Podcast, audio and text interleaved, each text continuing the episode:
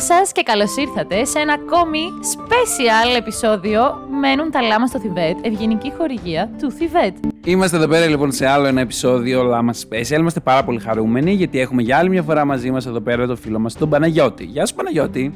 Γεια σας, γεια σας, Λάμα. Είμαι και εγώ πάρα πάρα πάρα πολύ χαρούμενος γι' αυτό. Τον Παναγιώτη, παιδιά, το θυμάστε. Έχουμε να τον ακούσουμε από το Λάμα Special επεισόδιο για το Last of Us, που είναι από τα αγαπημένα μου επεισόδια εμένα. Και χαιρόμαστε πάρα πολύ που είναι πάλι στην παρέα Αμπά, μας. επειδή λείπω. Αχ, ναι, ρε μου, το έλειπες αυτό το επεισόδιο. ναι, ναι, ξέρω, κάνεις ότι δεν το θυμάσαι. Ναι, αλλά να ορίστε τώρα μπορείς να πάρεις πίσω το αίμα σου, Παναγιαλένα. Σας το είπα ότι προσπαθούν να με βγάλουν από τη μέση. Σήμερα θα μιλήσουμε για D&D.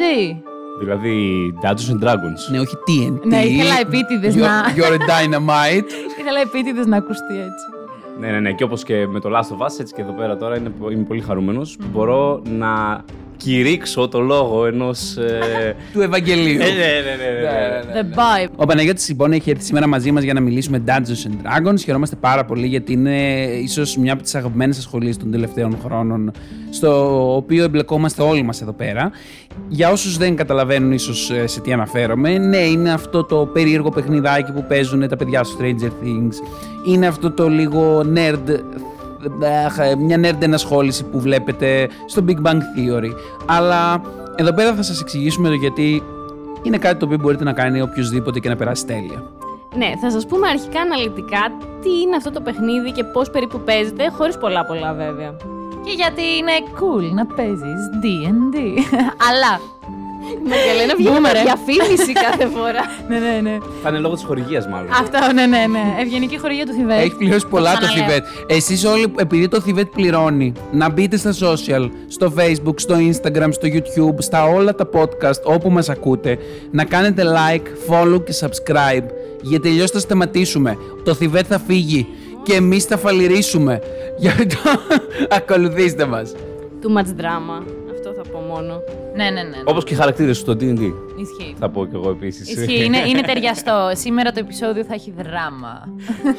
Λοιπόν, ποιος θα μας πει τι είναι περίπου αυτό το παιχνίδι, μας πεις εσύ Παναγιώτη. Ναι, ας ξεκινήσω. Γενικότερα το παιχνίδι αυτό υπάρχει εδώ και πάρα, πάρα, πάρα, πάρα, πάρα πολλά χρόνια. Από το 65 νομίζω, όπου ο Gygax στην Αμερική, ναι, ναι, ναι, ε, απλά αποφάσισε να δημιουργήσει ένα παιχνίδι pen and paper. Δηλαδή το μόνο που χρειαζόσουν ήταν να έχεις ένα, μο- ένα μολύβι και λίγο χαρτί. Βέβαια μετά εξελίχθηκε και, το χρησιμοποιού- και χρησιμοποιούσαν και φιγούρες και έφτασε μέχρι τώρα στη συγκεκριμένη μορφή που υπάρχει μέχρι και σήμερα. Σήμερα έχει πολλές περισσότερες οδηγίες. Κάτσε όμως. Δηλαδή στην ουσία ξεκίνησε με ένα χαρτί και ένα μολύβι, εξελίχθηκε με πάρα πολύ εξοπλισμό, γιατί από όσο ξέρω είχαν φιγούρες, χάρτες, πραγματάκια, ζωγράφιζαν τους χαρακτήρες κτλ. Και τώρα μπορείς να παίξεις με σχεδόν τίποτα. Ναι, η αλήθεια είναι ότι πλέον μπορείς απλά να παίξεις μόνο έχοντας ζάρια. Και αυτό είναι το πάρα πολύ τρομερό και γι' αυτό έχει πάει και τόσο πολύ καλά τα τελευταία χρόνια. Μπορέσαν και το εξελίξανε με τέτοιο τρόπο, ούτως ώστε να μην χρειάζεσαι πραγματικά σχεδόν τίποτα για να μπορέσεις να παίξεις. Γενικά το Dungeons and Dragons έκανε μια κυλίτσα στα ενδιάμεσα του χρόνια. Νομίζω ακριβώς γιατί ξέφυγε λίγο από αυτό το αρχικό όραμα του Gygax. Το αρχικό όραμα του Gygax ήταν αυτό: να, πε- να έχεις ένα pen and paper ε, παιχνίδι το οποίο δεν χρειάζεται πολλά πράγματα και μπορεί μια παρέα να μαζεύεται οποιαδήποτε στιγμή, να βάζει κάτω μερικά χαρτιά, ε, στυλό, ζάρια και την άπειρη φαντασία τους και να περνάνε τέλεια. Κάποια στιγμή στα ενδιάμεσα το θέμα μάλλον εμπορευματοποιήθηκε πάρα πολύ με τις φιγούρες και με όλα αυτά και ο κόσμος άρχισε να συνδέει το Dungeons and Dragons με την nerd, με την κακή έννοια, αν, αν μπορείς να πει κάποιος κακή έννοια, με την nerd, πολύ nerd κουλτούρα και εκεί λίγο την πάτησε. Αλλά τα τελευταία χρόνια, μετά την πέμπτη έκδοση, η οποία επέστρεψε λίγο σε αυτή τη λογική, εντάξει, ε, υπάρχει απίστευτο hype. Γενικότερα είναι ένα παιχνίδι ρόλων όπου παίρνεις πραγματικά το ρόλο ενός χαρακτήρα και παίζεις σε ένα setting, setting το οποίο έχει φαντασία. Υπάρχουν έτοιμοι, έτοιμες ιστορίες, περιπέτειες τις οποίες μπορείς να αγοράσεις και να ξεκινήσεις αλλά μπορείς να φτιάξεις και τις δικές σου. Πάντα βέβαια χρειάζεται κάποιος ο οποίος θα είναι, ας το πούμε έτσι, ο αρχηγός. Συγκεκριμένα εδώ ονομάζεται Dungeon Master, ε, εν συντομία DM. Ο άρχοντας του Μπουτρουμιού. Ακριβώς. Ε, ο οποίος ε, γνωρίζει την ιστορία, γνωρίζει τον κόσμο, είναι όλοι χαρακτήρες πέρα από τον δικό σου χαρακτήρα. Και συνήθως μπορεί να παιχτεί από μια παρέα τριών ατόμων και επάνω. Το πολύ ωραίο είναι ότι ακόμη και οι ιστορίες, δηλαδή βασικά όταν μιλάμε για D&D, ε, νομ- το βασικό είναι κανείς να έχει στο μυαλό του ότι δεν υπάρχουν περιορισμοί στη φαντασία. Είναι υπέροχος ο κόσμος που ανοίγεται. Δεν μπορεί κανείς να φανταστεί τις προεκτάσεις που μπορεί να πάρει. Η αλήθεια είναι ότι η πρώτη μου επαφή με το D&D ήταν από το κλασικό επιτραπέζιο, γιατί υπάρχουν αρκετές μορφές, όπου είναι λίγο πιο προσιτό στο ευρύ κοινό. Ε, μπορείς να το προμηθευτείς και να πεις ότι okay, θα παίξω μια πολύ μικρή ιστοριούλα η οποία μπορεί να τελειώσει μέσα σε ένα δίωρο, να έχω κάποιους χαρακτήρες, να ρίξω κάποια ζάρια και να νικήσω ή όχι. Και νόμιζα ότι πραγματικά αυτό ήταν γιατί δεν υπήρχε και πολύ τεράστια προβολή στο παρελθόν. Βέβαια, όπως είπε και ο Γιώργος, με την πέμπτη έκδοση ε, είχαν αρχίσει πολύ περισσότεροι να παίζουν και είχαν βγει αρκετά βιντεάκια γύρω το, δε- στο 14-15. Και με θυμάμαι τότε ακριβώς αυτό, Μαριαλένα, που είδα αυτό το βιντεάκι και είπα: Οκ, ας δω πώς παίζουν, να δω αυτή την καινούργια έκδοση. Και με ενθουσίασε το γεγονός ότι δεν υπήρχε περιορισμός. Δηλαδή, ο DM ρωτούσε τι ακριβώς θέλεις να κάνεις και εσύ μπορεί να απαντούσες το οτιδήποτε. Ναι, ναι, ναι. Φυσικά με τις, κατα... με τις αντίστοιχες επιπτώσεις, έτσι. Ναι, εννοείται, εννοείται. Α- αλλά πραγματικά μπορείς να, να, να είσαι σε ένα medieval σκηνικό και παράλληλα να, να παίζεις σε ένα παιχνίδι στο διάστημα ή μ, κάτι βασισμένο σε κάτι που σου αρέσει, π.χ. Harry Potter. Ε, δηλαδή τα πάντα. Ο- ό,τι σε αρέσει και ό,τι σε ενδιαφέρει, μπορείς να το κάνεις. Ναι, ουσιαστικά το Dungeons and Dragons, στο μυαλό των περισσότερων, αυτό που έλεγα και πριν, είναι κάπου ανάμεσα σε αυτό που είπε ο Παναγιώτης. Έχουν στο μυαλό τους αυτό το επιτραπέζιο, το πολύ απλό με τα ζάρια και τις μικρές φιγουρίτσες και το έτοιμο ταμπλό, το οποίο μπορεί να τελειώσει απλά και σε ένα απόγευμα και τους φαντάζεται σαν κάτι όχι τόσο δημιουργικό και απίστευτο. Και υπάρχει και μια μεγάλη μερίδα κοινού, την οποία αυτή τη μερίδα κοινού θα ήθελα σήμερα να καθισχάσουμε από τη συζήτησή μας εδώ πέρα, η οποία θεωρεί ότι είναι ένα παιχνίδι το οποίο θέλει απόλυτη αφοσίωση χρονικά, θέλει άπειρες ώρες, θέλει πάρα πάρα πάρα πολύ μελέτη. Ναι, εγώ αυτό ήθελα να το ρωτήσω, ας πούμε. Τι θα λέγατε σε κάποιον που έχει αυτό το ερώτημα. Θέλει πολύ διάβασμα το DD. Έχει πολλούς κανόνες. Ε, εγώ θα απαντούσα ότι θέλει διάβασμα κυρίως ο DM. Δηλαδή, θέλει σίγουρα έναν καλό DM ο οποίος θα αναλάβει τη βαριά δουλειά του να ξέρει όλους τους κανόνες, τουλάχιστον τους περισσότερους που έχουν σημασία, που θα μπορεί να κάνει μια σχετική οργάνωση της ομάδας, που θα μπορεί να βοηθήσει τους υπόλοιπους να μπουν σε όλο αυτό το κλίμα, που θα κάνει λίγο backup στους παίκτες οι οποίοι θέλουν λίγο παραπάνω χρόνο για να το πιάσουν. Από εκεί και πέρα τώρα, εσύ μπορείς να κάνεις επιλογή και υπάρχουν επιλογές χαρακτήρων και μ, γιατί τα- επειδή δεν το είπαμε ουσιαστικά οι επιλογές που έχεις είναι να είσαι κάποια φανταστική φυλή και αναλαμβάνεις κάποιον ε, ρόλο μάχης ας το πούμε έτσι. Μπορεί να είσαι μάγος, μπορεί να είσαι ε, ξέρω εγώ τοξότης, μπορεί να έχεις ε, όπλα, μπορεί να είσαι βάρβαρος, μπορεί να είσαι κληρικός, οτιδήποτε. Υπάρχουν κάποιοι ρόλοι οι οποίοι είναι πιο πρόσιτοι σε παίχτες οι οποίοι είναι καινούργοι. Γενικά αν έχει κάτι καλό αυτό το παιχνίδι είναι ότι υπάρχουν λύσεις για όλα αρκεί να έχεις τη διάθεση. Εσείς πώς ξεκινήσατε, ρε παιδιά; Γενικά, ο Γιώργος και ο Παναγιώτης ναι, ήταν οι πρώτοι που παίζανε DD. Εγώ ξεκίνησα αργότερα και πιο μετά η Μαριαλένα. Τους φέραμε κι αυτούς στο καλτ. Καλά, εγώ θυμάσαι, Παναγιώτη, ότι ξεκίνησα σε δικό σου παιχνίδι. Έκανα ένα guest μικρό, που ήταν τέρμα άβολο για μένα ως πρώτη φορά, αλλά είχε πλάκα, εντάξει, και μ' άρεσε. ναι, ναι, ουσιαστικά έκανες, ε, από ό,τι θυμάμαι, έναν NPC. Ήρθες για μία εμφάνιση για να με βοηθήσεις μαζί στην εξιστόρηση της ιστορίας ε, όπου έκανα εγώ DM και οι υπόλοιποι ήταν οι παίκτες, έτσι; Ναι, ναι, έκανα μια αρχαία, μ, ε, ένα αρχαίο πλάσμα του δάσους και έλεγα πράγματα στους παίκτες. Ωραία ήταν, ωραία ήταν, είχε πλάκα. Εντάξει, εγώ προσωπικά ξεκίνησα να παίζω Dungeons and Dragons από όταν πέρασα στο πανεπιστήμιο. Υπήρχε εκεί πέρα ένας ε, συμφοιτητής ο οποίος ανέλαβε να μας κάνει DMing. Τότε πραγματικά έκανα απίστευτες θυσίες, παιδιά, για να παίξω. Γιατί εντάξει, σπούδαζα και στην Αθήνα που οι αποστάσει ήταν τεράστιες και το σπίτι του παιδιού ήταν σε μια απόσταση μια μισή ώρα από το δικό μου σπίτι. Ε, άπειρα μέσα δηλαδή για να φτάσω. Θυσίες για το D&D. θυσίες για το DD απίστευτες. Εντάξει, τότε παίζαμε πιο παλιά έκδοση από την Πέμπτη που παίζουμε τώρα. Και αυτές οι εκδόσεις παλαιότερες ήταν λίγο πιο σκληροπυρηνικό DD. Δηλαδή πιο κλειστό απέναντι σε ανθρώπους οι οποίοι θέλαν απλά λίγο να, να το πω έτσι, να χαζολογήσουν. Ήθελε πιο αφοσίωση, ήθελε πιο ψάξιμο, ήθελε πιο μελέτη, αλλά ταυτόχρονα η όλη αυτή η κατάσταση στερούσε τόσο στο θέμα της δημιουργικής φαντασίας. Ήταν πιο ε, στημένα τα πράγματα σε αυτές τις παλιές εκδόσεις. Τώρα το θέμα έχει ανοίξει πάρα πολύ. Είχες περιορισμένες επιλογές δηλαδή τότε στο τι μπορούσες να κάνεις; δεν είχες περιορισμένες επιλογές. Τώρα εντάξει, για, να, κα- ο- για όσους καταλαβαίνουν, μιλάω για τρίτη έκδοση. Η οποία τρίτη έκδοση ίσως είναι ακόμα η πιο διάσημη έκδοση του Dungeons and Dragons, ε, αλλά ανατρέπεται τώρα με την πέμπτη. Είχες άπειρες επιλογές για να διαμορφώσεις το χαρακτήρα σου σε σημείο που γινόταν υπερβολικά περίπλοκο. Και αυτό το πράγμα τρόμαζε ανθρώπους οι οποίοι τους άρεσε να εμπλα- μπλακούν σε ένα παιχνίδι role-playing, φαντασία κτλ. Αλλά βλέπανε τον μέγεθος των κανόνων και του πόσο μεγάλο ήταν το φύλλο του χαρακτήρα και το πόσα πράγματα έπρεπε να συμπληρώσεις ε, πόσα πράγματα έπρεπε να κάνεις απλά για να κάνεις μια επίθεση ή για να, ή για να αμυνθείς που στο τέλος φοβόντουσαν και, δεν κάνα, και λέγανε όχι δεν μπορώ εγώ να το παίξω αυτό το πράγμα παίζανε και δύο-τρεις φορές και μετά απλά χάνανε την αφοσίωσή τους και φεύγανε. Ε, με, το, με την καινούργια την έκδοση θεωρώ ότι εθίζεσαι. Ε, και φαίνεται γιατί όντως η πέμπτη από τότε που έχει βγει ε, στατιστικά έχει πουλήσει όσες έχουν πουλήσει όλες οι, πε- οι προηγούμενες μαζί. Άρα προφανώς κάτι καλό έχει γίνει. Ε, εντάξει, σίγουρα βοηθάει το ότι γενικότερα ε, οι κόσμοι φαντασίας έχουν γίνει αρκετά περισσότερο mainstream και στο Hollywood και υπάρχουν και πάρα πολλοί Ναι, ισχύει πολύ ηθοποιοί αυτό, ναι. Υπάρχουν και πολλοί ηθοποιοί οι οποίοι ε, τους βλέπεις σε blockbusters ταινίες και παρόλα και παίζουν, έχουν και, κάποιοι έχουν και τα δικά τους μπουντρούμια κάτω από το σπίτι όπου μαζεύονται και παίζουν, δεν κάνω πλάκα. Ακούγεται πολύ περίεργο αυτό. OK, OK. Εντάξει, οκ, να οκ. συναναφέρουμε εδώ πέρα βέβαια και το 80s hype, το οποίο υπάρχει τα τελευταία χρόνια. Ναι, ναι, ναι. Ε, το οποίο δημιουργήθηκε σε σημαντικό βαθμό, αν θέλετε τη γνώμη μου, από το Stranger Things. Εγώ ε, ξεκίνησα βλέποντας ένα βιντεάκι και βλέποντας ότι πόσο ελευθερία μπορείς να έχεις στις επιλογές σου συγκριτικά με άλλα παιχνίδια είτε του υπολογιστή είτε ε, άλλα επιτραπέζια τα οποία είναι προδιαγεγραμμένα και πρέπει να απλά να ακολουθήσεις τους κανόνες.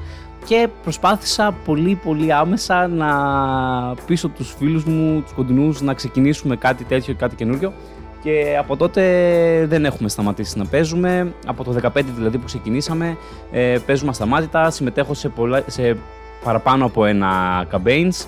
Ε, ενδιάμεσα μπαίνουν κι άλλα. Και έχω υποδηθεί αρκετούς χαρακτήρες, τους οποίους αγαπάω τον καθένα ξεχωριστά για τον δικό του διαφορετικό λόγο.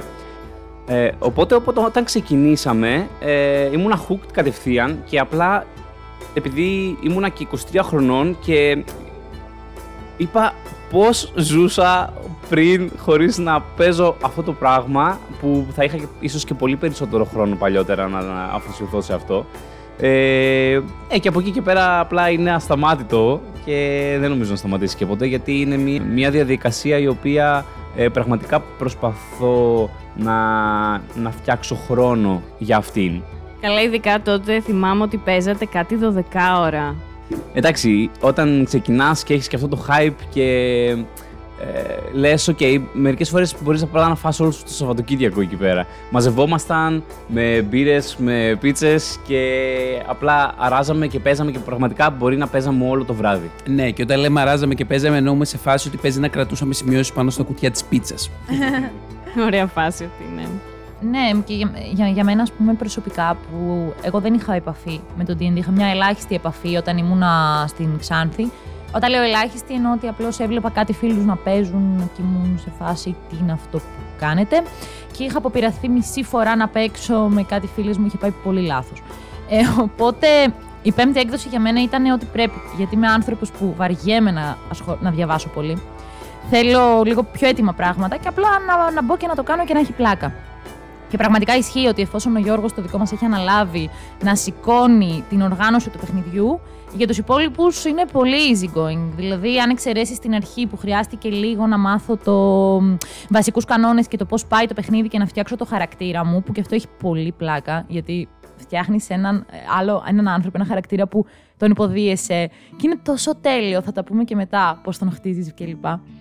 Και πλέον, ε, δηλαδή το λέω για όσους τους φαίνεται βουνό ή ακούγεται δύσκολο, δεν είναι καθόλου, παιδιά. Χρειάζεται ούτε 20 λεπτά προετοιμασία για κάποια επεισόδια μηδενική. Οκ. Δηλαδή, ανάλογα και τι χαρακτήρα θα διαλέξεις, γι' αυτό λέω οκ. Μπορείτε όμως να διαλέξετε έναν πιο απλό χαρακτήρα για αρχή και να είστε μια χαρά. Και είναι πολύ διασκεδαστικό.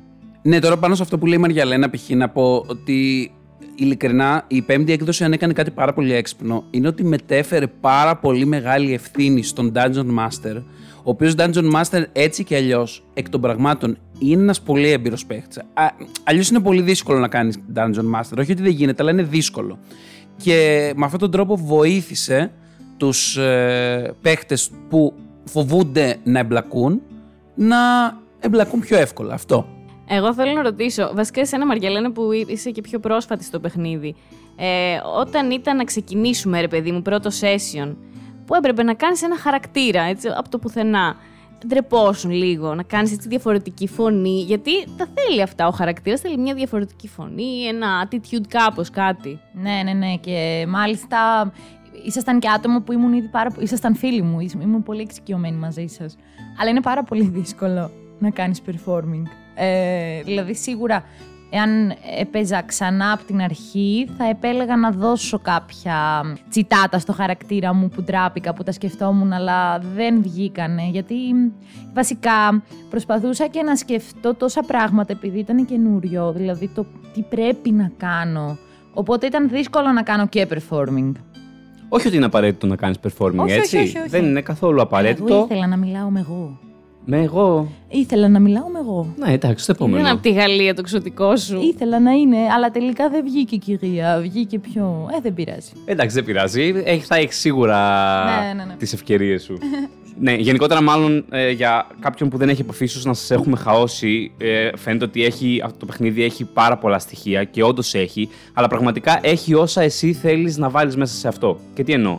Ε, γιατί όντως πραγματικά μπορείς μόνο με απλά ζάρια να παίξεις, να ξεκινήσεις, να υποδηθείς ένα χαρακτήρα και ε, με τη βοήθεια του DM να προχωρήσεις την ιστορία. Ο DM ουσιαστικά αυτό που κάνει είναι να σου θέτει τη σκηνή και να ζητάει από εσένα να κάνεις κάποιο action. Είτε πρόκειται για μάχη, είτε πρόκειται για role playing.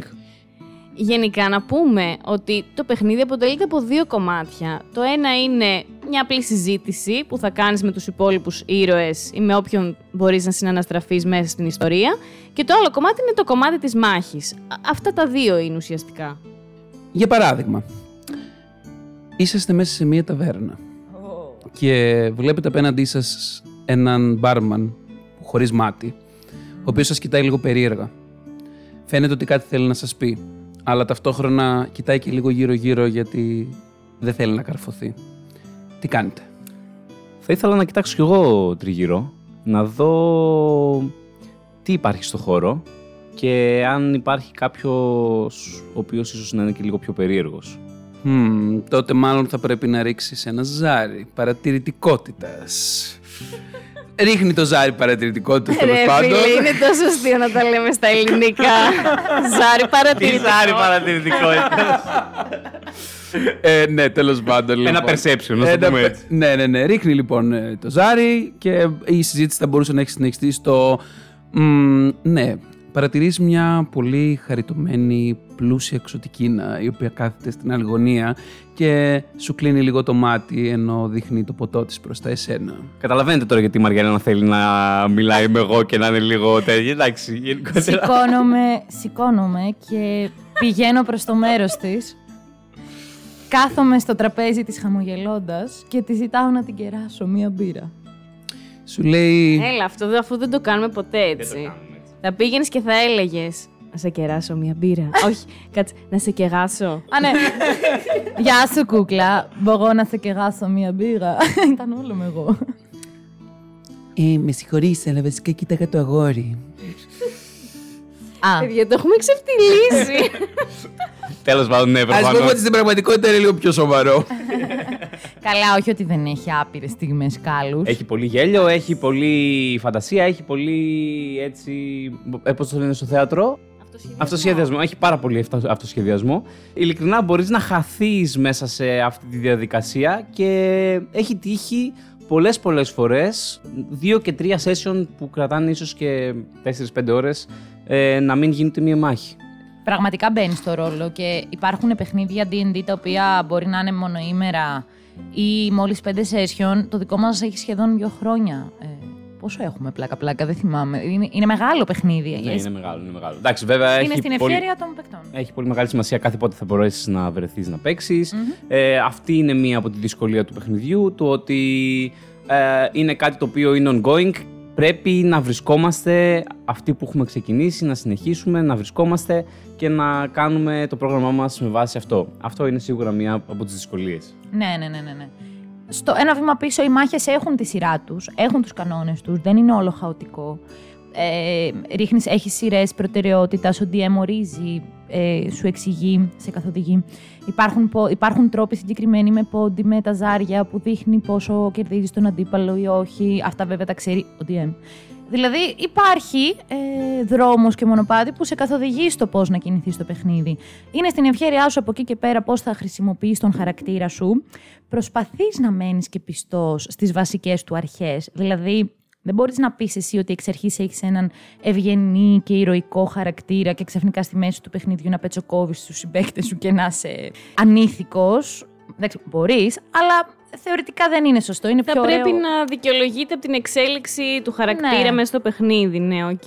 Ναι, οι χαρακτήρες αλλάζουν όπως και εμείς έτσι και αυτοί ε, έχουν τα δικά τους πάθη, έχουν τους δικούς τους φόβους, έχουν τις δικές τους αμφιβολίες και τους δικούς τους σκοπούς και φυσικά σύμφωνα με αυτά που συμβαίνουν ε, ε, στον κόσμο ε, εξελίσσονται. Ναι, ναι, ναι, ναι. Γι' αυτό θέλει και μια καλή. Εντάξει, όχι να το κάψεις, αλλά μια καλή σκέψη στην αρχή του. Πώς φαντάζεσαι την εξέλιξη του χαρακτήρα σου και πώς θα ήθελες να είναι στο παιχνίδι. Δηλαδή, εμένα, ας πούμε, η Τιτάνια μου που παίζω είναι ε, ο χαρακτήρας της πολύ noble και ηθικός. Πράγμα που ε, μ' αρέσει πολύ, αλλά πολλές φορές με κρατάει από το να κάνω πράγματα που αν μπορούσα θα μου κάναν τη ζωή εύκολη. Φαντάζομαι το ίδιο δίλημα μέσα της νιώθει και η ίδια η Τιτάνια, Ναι. δυστυχώς. Ναι, ναι, ναι, είναι αυτό το πω, ρε φίλε τώρα. Πόσο θα ήθελα να σε σκοτώσω. Ένα από τα μεγάλα challenges του D&D είναι να μπορέσεις, νομίζω, είναι ένα challenge με τον εαυτό σου. Είναι σαν να παίζεις μόνος σου σε αυτό το θέμα. Ε, το να προσπαθήσεις ουσιαστικά να τηρείς συνεπώς τον χαρακτήρα σου, το να βρίσκεις το πώς είναι λογικό να εξελίσσεται μέσα στο χρονικό διάστημα που πραγματικά συμβαίνει στα παιχνίδια. Γιατί ξέρετε, αυτό που είναι αστείο με το DD είναι ότι εσύ μπορεί να παίζεις δύο χρόνια μια ιστορία, αλλά η πραγματική ιστορία μπορεί να διαρκεί τρει-τέσσερι εβδομάδες. Και να μην το συνειδητοποιήσει και να γίνονται κάτι τιτανομέγιστες αλλαγές χαρακτήρων. Και να λες, κάτσε ρε φίλε, δεν αλλάζει έτσι ένας άνθρωπος σε μια εβδομάδα. Πω, πω, ρε φίλε, αυτό είναι που με δυσκολεύει Ναι, ναι. πάρα πολύ στο D&D. Τώρα, εμείς, ας πούμε, παίζουμε δύο χρόνια μία ιστορία. Μέσα μας οι χαρακτήρες εξελίσσονται, δεν γίνεται διαφορετικά. Αλλά στην πραγματικότητα οι χαρακτήρες είναι μαζί κανένα δίμηνο. Που είναι Ναι. τέρμα lame πράγμα. Δεν γίνεται. Εγώ αρνούμαι να το αντιληφθώ. Ισχύει. Είναι απλά μπορώ να πω ότι, οκ, σε αυτόν τον κόσμο ο χρόνος ε, κυλάει κάπως διαφορετικά από ότι στον δικό μας. ε, οπότε το σώζω έτσι. Ναι, Εντάξει, υπάρχουν κάποια πράγματα που επειδή είναι παιχνίδι, όπως το ότι ανεβαίνεις level, όπως το ότι ε, κυλούν τα πράγματα πραγματικά με έναν διαφορετικό χρόνο, πρέπει ίσως να κάνεις ένα step back και να μπορέσεις να αντιληφθείς ότι ναι, Ε, παίζω ένα παιχνίδι, οπότε πρέπει λίγο να το συνεχίσω. Είναι- Γιατί, γιατί το ξέρω, είναι η συγκεκριμένη παρέα έτσι και γενικότερα ε, το ότι ε, πραγματικά μπαίνουμε πάρα πολύ μέσα στην ιστορία και αφοσιωνόμαστε στο χαρακτήρα και το, και το ζούμε πολύ, που δεν το κάνουν όλες τις παρέες και δεν χρειάζεται να το κάνουν κιόλας. Δηλαδή, κάποιες παρέες πραγματικά περνάνε πολύ καλά απλά με το να μαζευτούν, να πούνε ποιο είναι το επόμενο quest που χρειάζεται να κάνουμε και να πάμε να σκοτώσουμε τα συγκεκριμένα τέρατα, να πάρουμε το θησαυρό, ίσως να γίνουμε καλύτεροι, Ναι, ναι, ναι. ε, να πάρουμε καλύτερα όπλα κτλ. Η αλήθεια είναι ότι ο περίγυρός μας δεν παίζει έτσι. Ε, Ναι, εμείς το ζούμε λίγο παραπάνω. ναι, ναι, ναι. και οπότε ίσως και γι' αυτό κρατάει και δύο χρόνια, ενώ κανονικά ε, ένα, αυτό το βιβλίο έχω διαβάσει που παίζουμε, έχω διαβάσει ότι μπορούν να το βγάλουν και σε 10 με 15 sessions. Και εμείς είμαστε στο 40. Ναι, ναι, ναι. Ε, το τραβάμε, ε, παίζουμε κι άλλα. Ο DM μας ξέρω ότι προσθέτει κι άλλα πραγματάκια. Ε, αυτό είναι πάντα στην ευχαίρεια τη δική του. Είτε να φτιάξει τη δική του ιστορία, είτε να ακολουθήσει κατά γράμμα το βιβλίο. Ε, αυτό είναι ανάλογα με το πόσο μπορεί, θέλει ο ίδιος να, να εργαστεί πάνω σε αυτό και πόσο το γουστάρει. Επίσης, ξέρω ότι κάποιοι προτιμούν να το, κάνουν, να το παίζουν τελείως χιουμοριστικά. Ο αδερφός μου, ας πούμε, έχει συνηθίσει να παίζουν session και πραγματικά απλά να πεθαίνουν στα γέλια και να τα κάνουν γελιότητα. Ναι. Ε, έχουν, πο- ε, υπάρχει πολύ πρόβλημα με άτομα τα οποία έχουν μάθει να παίζουν έτσι. Εντάξει, Ε, όχι, περνάνε όχι, καλά όχι, όχι, όχι, δεν το κατακρίνω. Ε, καλά κάνουν. Υπάρχει πρόβλημα όταν ή αυτά μπλέκουν με άλλες παρέες οι Α, οποίε δεν ναι. μπορούν αυτό να το χωνέψουμε. Ε, ε, μίλησα στο πρώτο πληθυντικό επίτηδες, χωρίς να το κάνω επίτηδες όμως, χωρίς να μπορούν να το χωνέψουν τέλο πάντων αυτές τις παρέες. Και δεν περνάει κανένας καλά. Γιατί ούτε αυτός θέλει κάτι τόσο σοβαρό, ούτε ο άλλος ο οποίος θέλει σοβαρό μπορεί να έχει έναν παίκτη ο οποίος έρχεται να σπάσει πλάκα. Ναι, θυμάμαι, ας πούμε, ότι είχε έρθει να παρακολουθήσει ένα session μας και μετά φεύγοντας μου είχε σχολιάσει ότι πω πω ρε εσύ, εσείς παίζετε πολύ σοβαρά, ξέρω εγώ, πώς το κάνετε. Εμείς θα είχαμε γελάσει 15.000, ενώ εμείς είμαστε, α, κάνουμε acting κανονικό. Ναι, δηλαδή. ναι, ναι, ναι. Α, Είναι, είναι έτσι όντως και γι' αυτό είναι πολύ σημαντικό να βρεις και την παρέα που σου ταιριάζει. Ε, ξέρω άτομα τα οποία έχουν παίξει μία ή δύο φορές και επειδή ε, δεν ανήκανε πραγματικά στον τρόπο που έπαιζε εκείνη η συγκεκριμένη παρέα και πίστευαν ότι αυτό είναι το παιχνίδι, το απορρίψανε. Ε, οπότε αν είστε κι εσείς κάποιος τέτοιος και ε, έχει τύχει στο παρελθόν να έχετε κάποια συγκεκριμένη εμπειρία, μπορεί πραγματικά ε, να φταίει το ότι δεν τέριαζε η παρέα στα δικά σας γούστα. Εντάξει, να κάνουμε μια πάρα πολύ μικρή παρένθεση, γιατί η αλήθεια πιστεύω ότι έχει πάρα πολύ πλάκα σαν εμπειρία. Να μας πεις, Παναγιώτη, πάρα πολύ σύντομα την μικρή σου εμπειρία με την ομάδα που προσπάθησες να παίξεις DD χωρίς να του γνωρίζεις. Ναι, ας πούμε, επειδή ε, για, για, για δύο-τρία χρόνια παίζαμε συνεχόμενα και ξαφνικά ένα καλοκαίρι σταματήσαμε για αρκετό μεγάλο διάστημα. ε, Γιατί ε, συμβαίνει, έχουμε και δουλειές, έχουμε και.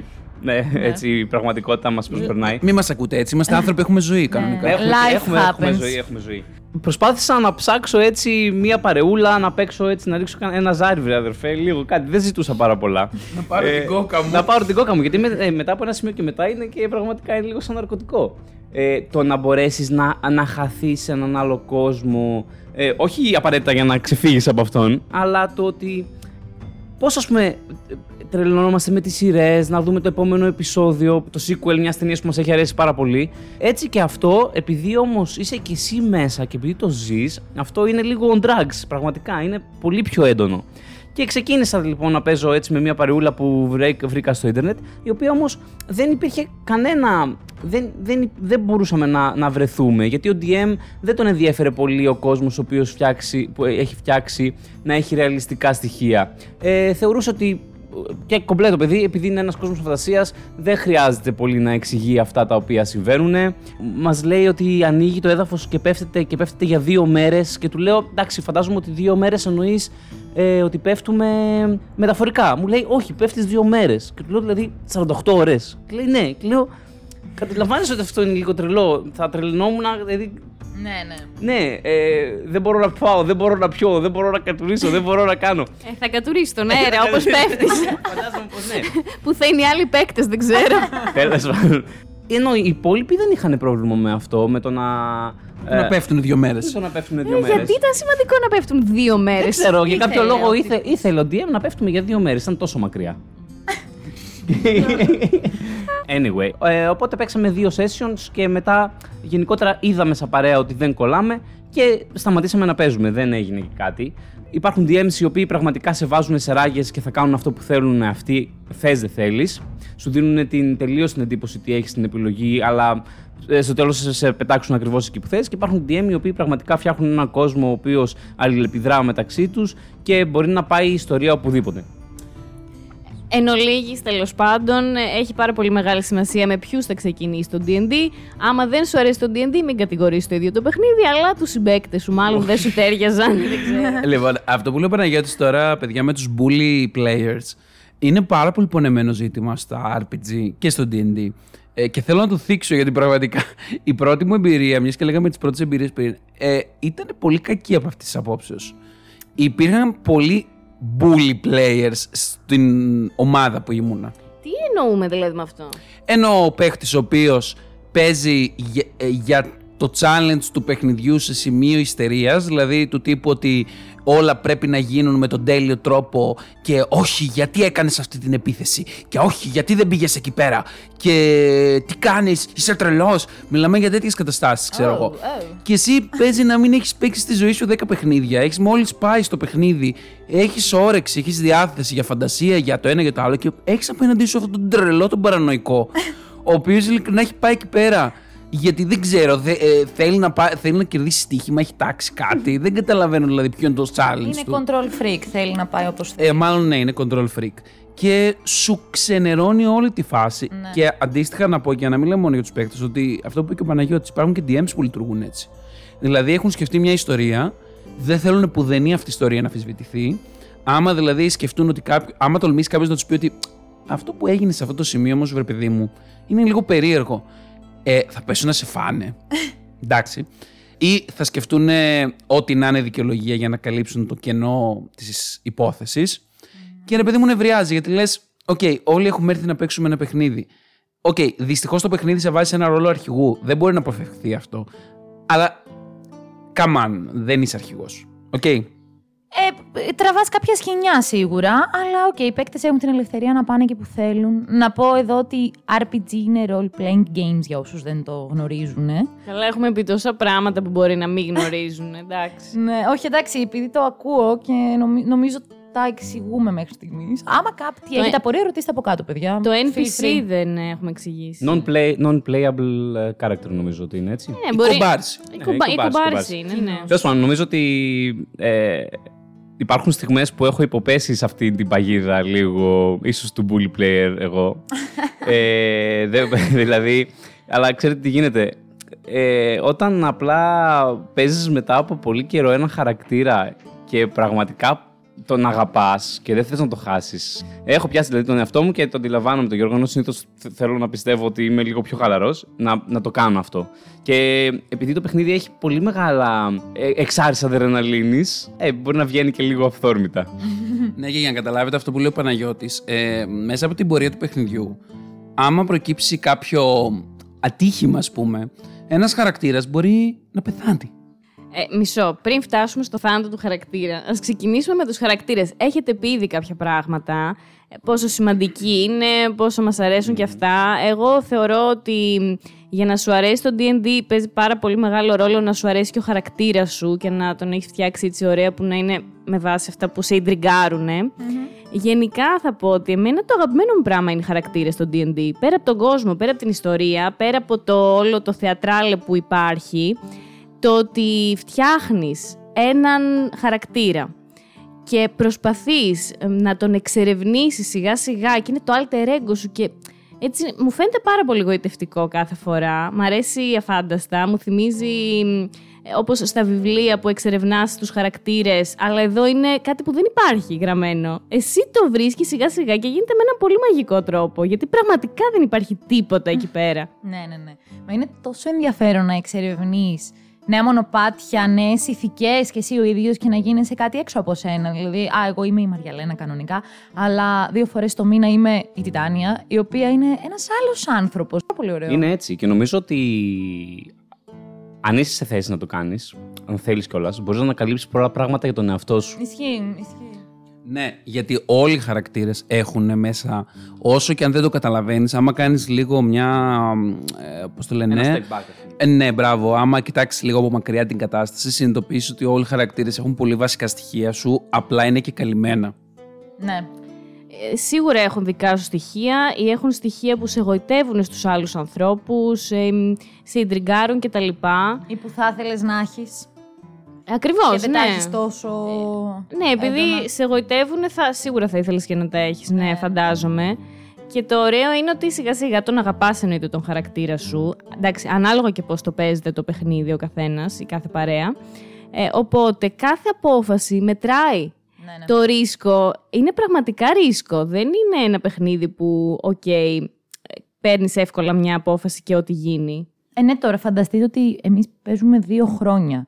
Καταλαβαίνετε το κόστος του να πεθάνει ο χαρακτήρας μας. Εντάξει, οκ. Ε, είναι γνωστό ότι αν Ξέρεις τι; πεθάνεις στο παιχνίδι, πεθαίνεις και στην πραγματικότητα. Εντάξει, όχι, πλάκα κάνω. Ρε παιδί μου, δεν έχει σημασία που είναι δύο χρόνια, γιατί θα σου πει ο άλλος, εντάξει, μωρέ, αύριο φτιάχνεις και έναν άλλο χαρακτήρα. Έχει το όνομα Λορέλ, είναι ο Τάδε και χέστηκε, ας πούμε. Αλλά δεν είναι έτσι. Ναι, Δεν είναι τόσο αυτό, εύκολο. Αυτό, αυτό, Γι' αυτό και ίσως είναι και πολύ σημαντικό το πώς θα φτιάξεις αυτό το χαρακτήρα. Και θα ήθελα να σταθούμε λίγο σε αυτό. Μπορεί πραγματικά να μην το κάνεις όλο αυτό. Να πεις ότι εγώ έχω απλά ένα χαρτί μπροστά μου, όπου έχω έναν χαρακτήρα, ξέρω το όνομά του, ξέρω την κλάση του, ξέρω το race του, ξέρω τα skills του και πάω. Αλλά μπορείς ταυτόχρονα, άμα το θέλεις και εσύ, να κάτσεις να γράψεις ολόκληρο background. Να κάτσεις να πεις ότι εγώ θέλω να γράψω τρεις σελίδες. Να πω ότι αυτός είναι ο χαρακτήρας μου, αυτή είναι η σύνδεσή του με τον κόσμο και αυτός είναι ο σκοπός του και φυσικά με την, στην πορεία ανακαλύπτεις και άλλα και άλλα και άλλα και άλλα πράγματα. Και όπως είπαμε πριν, τον εξελίσσεις. Ε, ναι, γιατί εννοείται ότι ο χαρακτήρας δεν γεννιέται τη στιγμή που ξεκινάει η ιστορία σου με τους φίλους σου. Ο χαρακτήρας αυτός υπήρχε από πριν. Είχε ζήσει κάποια πράγματα, κάποιες εμπειρίες που τον διαμόρφωσαν. Μπορεί να είχε ζήσει σε ένα ιδιαίτερο περιβάλλον, να είχε μεγαλώσει κάπως, που να τον ε, χαρακτήρισαν τέλος πάντων στην πορεία της ζωής του με συγκεκριμένο τρόπο. Οπότε εγώ πιστεύω ότι απλά για να μπορέσεις να έχεις ένα καλό background, το οποίο πάνω στο μπορεί να πατήσεις, γιατί δεν είναι μόνο σημαντικό να το, να, για, να, για το πώς θα μπορέσεις να παίξεις εσύ, αλλά και για το πώς ο κόσμος θα αντιδράσει πάνω σου. Ο DM πρέπει να έχει κάποια, κάποιες γνώσεις για το ποιος είσαι, γιατί μπορεί να, τα βάλει, να πάρει στοιχεία και να τα βάλει στον κόσμο, να, να, να πλέξει πράγματα, οπότε να σε κάνει ακόμα περισσότερο engaged ο χαρακτήρας σου θα δει ότι μέσα στην ιστορία μπαίνουν στοιχεία δικά σου και μπαίνουν πράγματα από το background σου το οποίο θέλεις να τα ακολουθήσεις. Είναι πολύ συχνό που μπαίνω και σε Reddit και διαβάζω το σύνδρομο του πρωταγωνιστή το οποίο ε, μπορεί πραγματικά κάποιος, ένας από την παρέα, να πιστεύει ότι πραγματικά είναι ο πρωταγωνιστής και άμα δεν πάνε τα πράγματα έτσι όπως θέλει αυτός, ε, όχι απαραίτητα να, να κάνει bullying στους άλλους, αλλά να προσπαθεί με κάθε τρόπο να βγει στο προσκήνιο. Πάνω σε αυτό που έλεγες τώρα για τον πρωταγωνιστή, αυτό είναι ένα πολύ περίπλοκο ζήτημα, το οποίο είναι αλληλεπι... αλλ... αλληλοσυνδεόμενο. Μην το κόψεις αυτό, σε ε, Ναι, όχι, θα τα αφήσω, δεν πειράζει. Λοιπόν, είναι αλληλοσυνδεόμενο και στο άτομο το οποίο είναι ο πρωταγωνιστής ας πούμε και στους άλλους οι οποίοι νιώθουν ότι έχουν μαζί τους τον πρωταγωνιστή. Γιατί από τη μία εκείνος μπορεί να είναι απλά ένας παίκτης ο οποίος παίζει όπως έπαιζε πάντα, δεν έχει αλλάξει κάτι και μπορεί να έχει απέναντι του κάποια άτομα τα οποία είναι πιο low profile Ναι, ναι. και να το πω έτσι απλά κομπλεξαρίζονται. Ναι. Και δεν το λέω με την κακή έννοια, Ε, όχι κομπλεξαρίζονται, δεν φταίνουν αυτά. Τους δεν καλύπτει. φταίνουν αυτά. Τους, υπε- τους υπερκαλύπτει και νιώθουν άσχημα. Ναι. Αυτό. Απ' την άλλη, μπορεί και εκείνος, πρέπει και εκείνος μάλλον, να έχει την ενσυναίσθηση της κατάστασης. Ναι, ναι. Και όταν βλέπει ότι αυτό κάνει τους άλλους να νιώθουν άβολα, και τώρα μην κοροϊδευόμαστε, είναι κάτι το οποίο το καταλαβαίνεις όταν παίζεις. Το βλέπεις όταν οι άλλοι νιώθουν άβολα με το πώς παίζεις. Πρέπει λίγο να χαμηλώνεις και εσύ την κατάσταση για να έρθουν και οι άλλοι στο σημείο σου. Να είσαι δηλαδή μια προτροπή, όχι να είσαι πηγή, δεν ξέρω κι εγώ, προβλήματος. Ναι, αυτό ας πούμε είναι πολύ εύκολο να συμβεί όταν παίζουν σε μια ομάδα έμπειροι και καινούργιοι παίκτες, θεωρώ. Ε, γιατί οι καινούργιοι είναι πολύ ψαρωμένοι και σίγουρα στην αρχή θέλει λίγο χρόνο να συνηθίσεις. Αλλά είναι σημαντικό πραγματικά να πεις και να το ζήσεις. Δηλαδή, οκ, οι κανόνες είναι ένα πράγμα που θα είναι όλοι εκεί να σου το πούν και να σου το υπενθυμίσουν. Αλλά πραγματικά είναι πολύ σημαντικό να, απ- να παίξεις και να το χαρείς και να κάνεις αυτά που σου αρέσουν και τα λοιπά και τα λοιπά. Είναι πάρα πολύ ωραίο, είναι πάρα πολύ πλάκα. Ναι, αλλά πώς θα καταπολεμήσουμε το ότι πεθαίνεις έξω από το παιχνίδι, αν πεθαίνεις μέσα; Κοίτα, αυτό τώρα είναι ένα ζήτημα που καλό είναι να ειδοποιήσεις τους δικούς σου να το ξέρουν. Γιατί το έχουμε κάνει τζουμάντζι. Τι να κάνουμε, έτσι είναι. Κοίτα, μερικές φορές όταν πεθαίνεις μέσα στο παιχνίδι, πεθαίνεις ψυχικά και εκτός. Εντάξει, χαλάρωσε. Κοίταξε, εγώ έχω κλάψει. Όχι Να, επειδή έχω χάσει ορίστε. χαρακτήρα, αλλά επειδή παραλίγο να το χάσω. Ορίστε. Παραλίγο. Καλέ- Έχει ζωντανό παράδειγμα. καλέ, καλέ, δεν μπορείς να φανταστείς πώς μπλέκεις σε αυτό το παιχνίδι. Εγώ, αν πεθάνει η Τιτάνια, τίποτα. Αυτό, θα τις κάνω και οι δύο, σας το λέω από τώρα. Στην κηδ- ε, τη Τιτάνη, της έχεις βγάλει τα μάτια, της έχεις βγάλει τα χέρια, την έχεις κάνει ένα κινητό τέρας που κυκλοφορεί. Α, σε παρακαλώ πάρα πολύ. Ε, γενικά, νομίζω ότι σε αρκετά σημεία ε, το συνέστημα γίνεται πάρα πολύ έντονο. Δηλαδή, εμένα μου έχει τύχει να δακρύσω σε διάφορα σημεία που δεν ήμουν κοντά στο να πεθάνω, αλλά ήταν πολύ έντονο αυτό που γινόταν δραματουργικά. Εμένα γενικά αυτά τα δραματικά είναι τα αγαπημένα μου, ρε γαμώτο. Δεν θέλω πολύ γέλιο, αλλά θέλω πολύ δράμα. Η Λίνα θέλει να κλαίμε. Όχι να κλαίμε, δραματουργικά όμως να είναι έτσι, ξέρεις. Εντάξει, όπως και όταν παίζεις με τον τρόπο που παίζουμε εμείς, που ξεκινάμε το session και ε, θα ξαναείμαστε εμείς αφού τελειώσουμε το session. Το οποίο Ναι. συμβαίνει αρκετά συχνά. Ναι, ναι, ναι. Ε, για δύο-τρει ώρες, τέσσερις είσαι ένας άλλος. Οπότε. Ζει σε παράνοια. Ναι, εντάξει. Ε, μπορεί να ακούγεται αστείο, ας πούμε. Δεν θα ξεχάσω την αντίδραση της Φέδρας σε ένα, που είχε έρθει να παρακολουθήσει ένα session. Είχε πιει και κάτι τσίπουρα και εμείς παίζαμε, ήμασταν σοβαροί, ήταν και μία, δεν θυμάμαι τι, ήταν, απαιτούσε σοβαρότητα. Και και την έβλεπα πίσω από τον καναπέ να, μου- να με κοιτάει, να μου κάνει κάτι βλέμματα. Τύπου, τι γίνεται; Πάμε να έχει γουλό στα μάτια, είναι Ναι, αλήθεια. ναι, ναι, ναι, ναι. Και εμείς ήμασταν Είχε ωριακά έτοιμοι. φρικάρει. Ήμασταν ωριακά έτοιμοι να κλάψουμε και η Φέδα ήταν ωριακά έτοιμη να ψοφήσει τα γέλια. Πλάκα και να τη λέω σκάσε, θα σε διώξουμε. Εντάξει, είναι ένα σοκ, ρε παιδί μου. και Σοκ. Είναι, είναι περίεργο αν δεν το έχεις ζήσει. Ε, τι είναι αυτό που κάνει έναν χαρακτήρα ενδιαφέροντα; Τώρα αυτό νομίζω είναι πολύ υποκειμενικό. Επικεντρωνόμαστε πολύ στο RP τώρα, έτσι, στο role playing. Αλλά, ναι. Επίσης, ένας ενδιαφέρον χαρακτήρας είναι να μπορεί να, να βοηθήσει την ομάδα και με τις ικανότητές του. Ναι, ναι, ναι. Ε, σωστά. μην το ξεχνάμε αυτό. Το παιχνίδι είναι κατά, κατά βάση αυτό. Άλλο το ότι εμείς το κάνουμε λίγο το, το διωγγώνουμε προς αυτή την κατεύθυνση. Είναι σημαντικό να μπορέσεις να σκεφτείς ποιος είναι ο ρόλος σου με βάση την ομάδα και τα skills σου και αυτό θα σε κάνει έναν ε, ενδιαφέροντα χαρακτήρα. Τότε βγαίνει νομίζω το καλύτερο αποτέλεσμα. Σίγουρα. Ναι, σίγουρα. ναι. Εντάξει, αυτό έρχεται σίγουρα με την εμπειρία. Δεν μπορείς να το περιμένεις από την αρχή. Ναι. Κατά βάση, αυτό που σκέφτεσαι στην αρχή είναι «Α, να ρίξω το ζάρι, να κάνω την επίθεσή μου. Και είναι θεμητό φυσικά.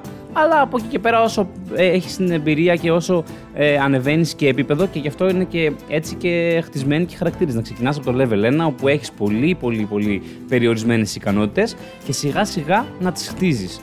Θέλετε μήπως να πούμε για αγαπημένες κλάσεις και φυλές; Ναι, γιατί όχι. Εντάξει, να πω τώρα. Αυτό βέβαια και σύμφωνα με την εμπειρία του καθενό και το τι έχει Ναι, παίξει. είναι υποκειμενικά Ναι, ναι, όλα, εγώ ναι. που έχω ξεκινήσει, ξεκινήσει ας πούμε, με Druid και είναι ο main χαρακτήρα μου, τον οποίο το παίζουμε πέντε χρόνια τώρα. Πλέον, ας πούμε, νιώθω το, το Druid ε, ως. Ε, δεν μπορώ να το αλλάξω μέσα στο μυαλό μου ως την καλύτερη κλάση που θα μπορούσα να παίξω. Ε, γιατί το ξέρω το χαρακτήρα απ' έξω, ξέρω τα spells του, ξέρω ακριβώς κάθε στιγμή τι χρειάζεται να κάνω. Και είναι πάρα πολύ ενδιαφέρον γιατί για μένα είναι, ένας, είναι ένα class το οποίο μπορεί να πάρει πολλούς διαφορετικούς ρόλους, ανάλογα με την περίσταση. Ισχύει τώρα εγώ πάνω σε αυτό και δεν- μόνο Ranger έχω παίξει. Οπότε δεν μπορώ να πω πολλά. Πώς Ωραίος φαίνεται είναι ο παρόλα Ranger. αυτά; Μ' αρέσει πολύ ο Ranger. Υπάρχουν βέβαια περιπτώσεις που μ, μου λείπει η μαγεία, αλλά αυτό έχει να κάνει με το, σε- με το παιχνίδι. Ίσως δηλαδή ένας Ranger και σε ένα άλλο περιβάλλον να ήταν πολύ πιο χρήσιμος. Αλλά it's ok. Γενικά μου αρέσει πάρα πολύ, ε, γιατί μου ταιριάζει. Σαν φιλοσοφία, εντάξει, είμαι και εξωτικό, το έχω βάλει λίγο όλο να μου ταιριάζει πολύ σε αυτά που μου αρέσουν. Οπότε με τον Ranger περνάω πάρα πολύ καλά. Είναι ευέλικτος, έχει πολλή επαφή με τη φύση. μ, γη- είναι γήινος χαρακτήρας. Μου αρέσει. Είναι καλός. Έδωσε καλή πάσα, ε, γιατί όντως για να φτιαχτεί όχι μόνο ένας ενδιαφέρον χαρακτήρας, αλλά για να μπορέσει να, είναι, να, να φτιαχτεί ένα ενδιαφέρον παιχνίδι. Γιατί κατά βάση αυτό εδώ πρέπει, είναι ένα παιχνίδι το οποίο φτιάχνουμε μεταξύ μας σαν παρέα.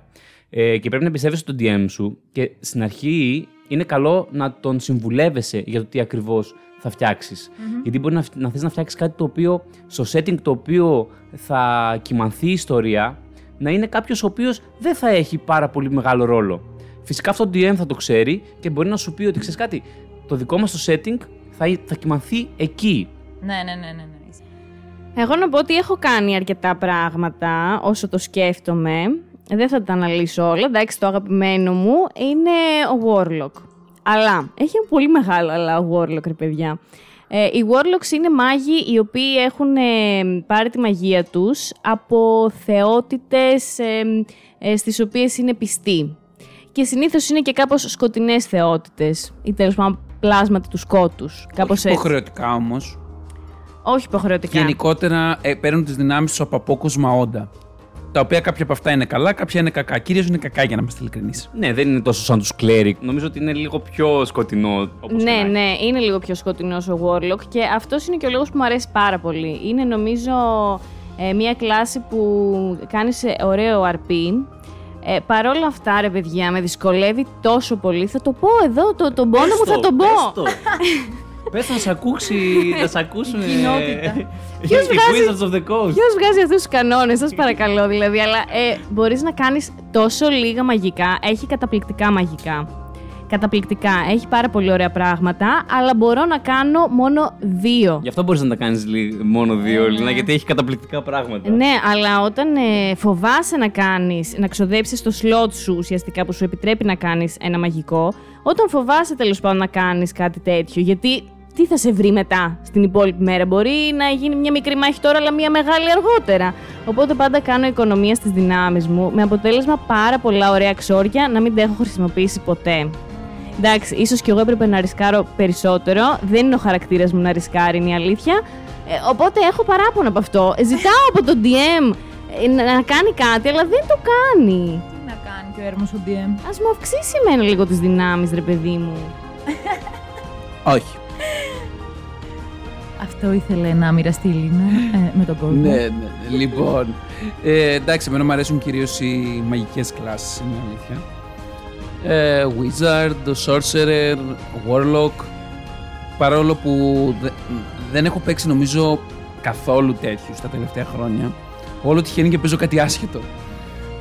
ε, όπως και η Μαριαλένα και εγώ συμφωνώ ότι μου αρέσει πάρα πολύ ο Ranger.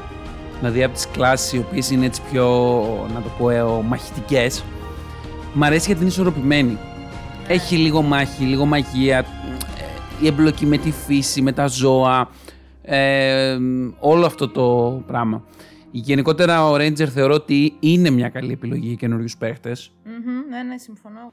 Υπάρχουν ε, πολλά βιντεάκια στο YouTube, ε, κυρίως ε, από Αμερικάνους, ε, που παίζουν ολόκληρα campaigns και μπορείτε να μπείτε μέσα και να ε, δείτε πώς είναι αυτό το παιχνίδι, αν δεν είχατε ποτέ σε επαφή με αυτό. Υπάρχουν και Έλληνες, αλλά εντάξει, συνήθως οι παραγωγές οι Αμερικάνικες είναι Ε, ναι. πολύ πιο μεγάλες. Υπάρχουν κάποιοι οι οποίοι έχουν κάνει και ρεκόρ στο Kickstarter. δε- α, ε, ε, Έχουν ένα πολύ μεγάλο fanbase, είναι οι Critical Roles, οι οποίοι θέλοντας να κάνουν ε, ένα campaign τους να το μετατρέψουν ε, σε animations.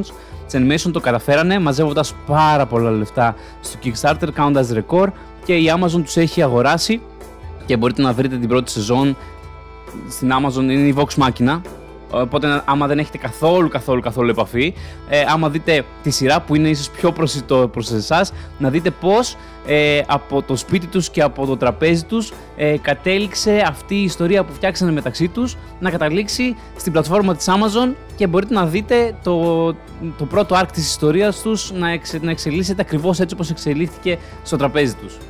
Εντάξει, αυτό είναι πραγματικά εντυπωσιακό όλη αυτή η ιστορία. Βέβαια, αυτοί είναι και voice actors όλοι, οπότε είναι φοβεροί. Ε, κάνουν Είναι- τέλειες φωνές. Αυτό είναι που είναι, που είναι διάσημοι ε, και ηθοποιοί, που είναι και Ναι, ο, Βι- ο κάποιοι είναι Vin γνωστοί. Diesel. Όχι, όχι. Όχι. Και, Α. α, ε, ο Vin Diesel βασικά έχει εμφανιστεί και έχει κάνει, Α, γιατί νομίζω. παιδιά, πρέπει να δείτε το Vin Diesel να παίζει D&D, είναι ό,τι καλύτερο υπάρχει, μα το θεωρώ. Τον αγαπώ. Μα σου λέω, έχουν οι, οι ηθοποιοί του Hollywood πραγματικά ε, το έχουν πάρα πολύ μεγάλη αγάπη. Ο άντρας της Βεργάρα, πώς το λένε, Μα- Μαγγε- Μαγγελάνο, κάπως έτσι. Δεν Σου λέω, θυμάμαι, έχει ναι.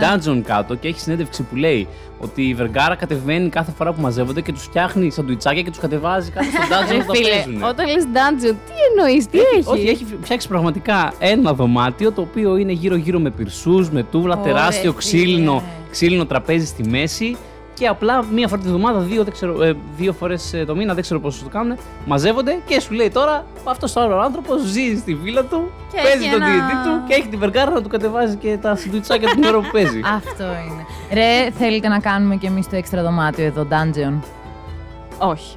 Εμένα γενικά είναι από τα βασικά μου όνειρα να φτιάξω κάποια στιγμή ένα δωμάτιο D&D. Εντάξει, ας μην έχει πυρσούς. Θα ήθελα να έχει ένα καλό τραπέζι και θα ήθελα να έχει όλα τα βιβλία κτλ. Ο Γιώργος θα ήθελε να ανοίξει επιχείρηση με αυτό το πράγμα βασικά. Πώς θα ήταν μια τέτοια επιχείρηση; Δεν τι παρούσες. Α, Δεν θέλει να το Δεν πει για να θέλει μην να του το- κλέψουν την ιδέα, ρε. εντάξει, εντάξει, ισχύει, ισχύει.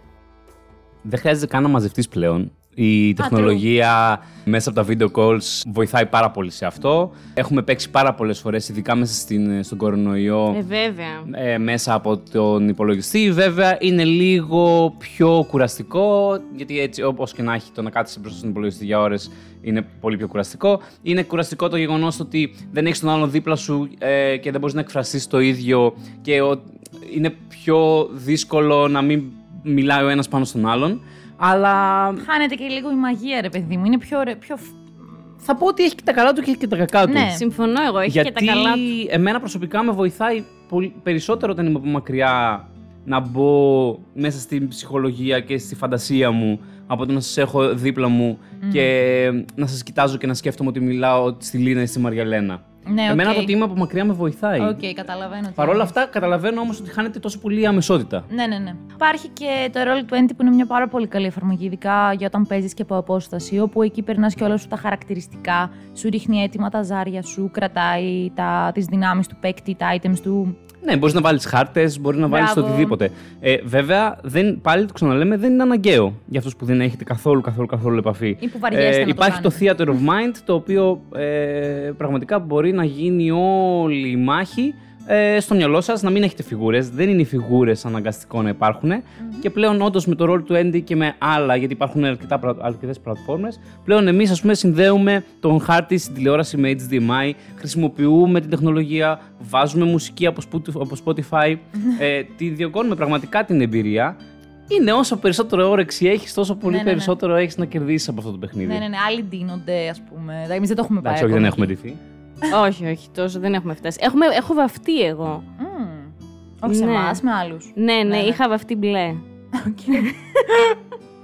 Ήταν τα στρουμφάκια. Όχι, ήμουν ένα water genasi. Τέλος πάντων, θα ήθελα να πω ρε παιδιά ότι θα ήθελα πολύ να παίξουμε έναν κόσμο που να είναι λίγο διαφορετικός πάντως, να μην είναι έτσι Ναι. medieval μεσαιωνικός. Κι εγώ. Να έχουμε, ας πούμε, πιστόλια, να είναι λίγο πιο ρεαλιστικό.Ίσως και χωρίς μαγεία. Δεν ξέρω, έτσι ή με λίγη μαγεία. Καουμπόικος. Όχι, καουμπόικος δεν το Εντάξει, ξέρεις, δεν μου α- αρέσουν Α, ναι, καθόλου. ναι, ναι. Ναι, αυτό το φτιάχνεις. Εντάξει, Φυσικά λίγο είναι. θέτεις εσύ τους δικούς σου κανόνες. Υπάρχουν πάρα πολλά settings, υπάρχουν πάρα πολλοί κόσμοι. Υπάρχουν κόσμοι που είναι περισσότερο steampunk, το οποίο ίσως να, σε- Ωραία. να, σε- να σου άρεσε κάτι τέτοιο. Ναι, είναι τεχνολογικά αναπτυγμένοι, ας το πω έτσι. Γι' αυτό και όλας είναι πολύ ωραίο, ας πούμε, μετά το επόμενο αφού τελειώσουμε το Curse of Strahd, το οποίο παίζουμε τώρα με τη συγκεκριμένη παρέα, που είναι ένας, σε ένα κόσμο όντως medieval, με, με στοιχεία πολλά, πολύ horror, μιας και έχει να κάνει με βαμπύρ και ε, διάφορες καταστάσεις. Να το κάτσουμε και να συζητήσουμε μετά τι θα θέλαμε να, να κάνουμε από εδώ και πέρα. Θα δείξει. Το μέλλον θα δείξει. Ε, όπως και να έχει, δεν ξέρω τι άλλο μπορούμε να πούμε για να σας πείσουμε να ξεκινήσετε αυτό το υπέροχο παιχνίδι, το οποίο μας έχει ε, χαρίσει πραγματικά πάρα πάρα πάρα πολλές εμπειρίες, εμπειρίες που δεν θα ξεχάσουμε. Εδώ πέρα φτιάχνεις μια ιστορία και πραγματικά δημιουργεί ε, παρέες, δημιουργεί κοινέ εμπειρίες. Είναι τρομερό το γεγονός ότι υπάρχει μια ιστορία μέσα στο μυαλό πέντε ατόμων. Ναι. Μόνο και αποκλειστικά. Ναι, ναι, ναι. Το έχουμε φτιάξει όλοι μαζί. Ε, μόνο αυτό σε, σε δένει, θες δεν θέλεις. Κάποιοι μάλιστα έχουν γράψει και βιβλία από τις ιστορίες που βγήκαν μέσα από την παρέα, έτσι, του D&D τους. Για να κλείνουμε σιγά σιγά, υπάρχει πάντα μια πολύ συχνή ερώτηση που κάνουν όλοι όσοι δεν ξέρουν το D&D, όταν τους μιλάς για το D&D.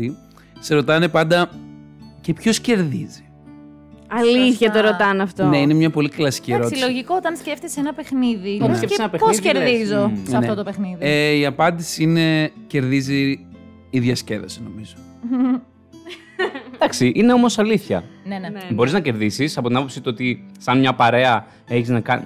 να φτάσεις σε ένα στόχο και Ναι. συνήθως στο τέλος του στόχου υπάρχει κάποιος ε, main ε, κακός, το οποίο άμα νικήσεις προφανώς και θα έχετε νικήσει, αλλά όπως είχε πει και ο Καβάφης, το ταξίδι, ταξίδι, ναι, ναι, ναι, είναι ναι. μεγαλύτερο, αξίζει περισσότερο από τον Ισχύει. Και προορισμό. αν δεν το χαρείς, αν το παίξει τσαπατσούλικα ή βιαστικά ή με άγχος ή με πίεση ή με bullying ή με οτιδήποτε, εν τέλει δεν θα έχεις νικήσει. Ακόμη και αν νικήσεις τον τελικό κακό. Αυτά λοιπόν από εμάς. Αυτό ήταν άλλο ένα λάμα special. Αν έχετε απορίες ή οτιδήποτε και θέλετε να ξεκινήσετε να παίζετε, στείλτε μας να σας πούμε ό,τι θέλετε. Στείλτε στο Γιώργο. Εγώ δεν απαντάω τέτοια. ναι, ούτε εγώ θα πατήσω. Ο Γιώργος εννοώ και ο Παναγιώτης να εδώ. Στείλτε, στείλτε, θα απαντήσουμε. Χάρηκα πάρα πολύ, παιδάκια, που Ναι, ρε, Παναγιώτη, με και φωνάξατε εμείς. εδώ. και εμείς χαρήκαμε πολύ. Άντε, τα λέμε στο επόμενο. Δεν βαριέμαι ποτέ να μιλάω για D&D. Ε, ναι, πραγματικά. δεν σε κάλεσαμε τυχαία. Κανένας μας δεν βαριέται ιδιαίτερα. Λοιπόν, ελπίζω να περάσετε καλά. Ελπίζουμε είτε παίζετε είτε δεν παίζετε να το απολαύσατε. Και τα λέμε στο επόμενο λάμα επεισόδιο. Φιλάκια πολλά. Γεια Γεια. σας!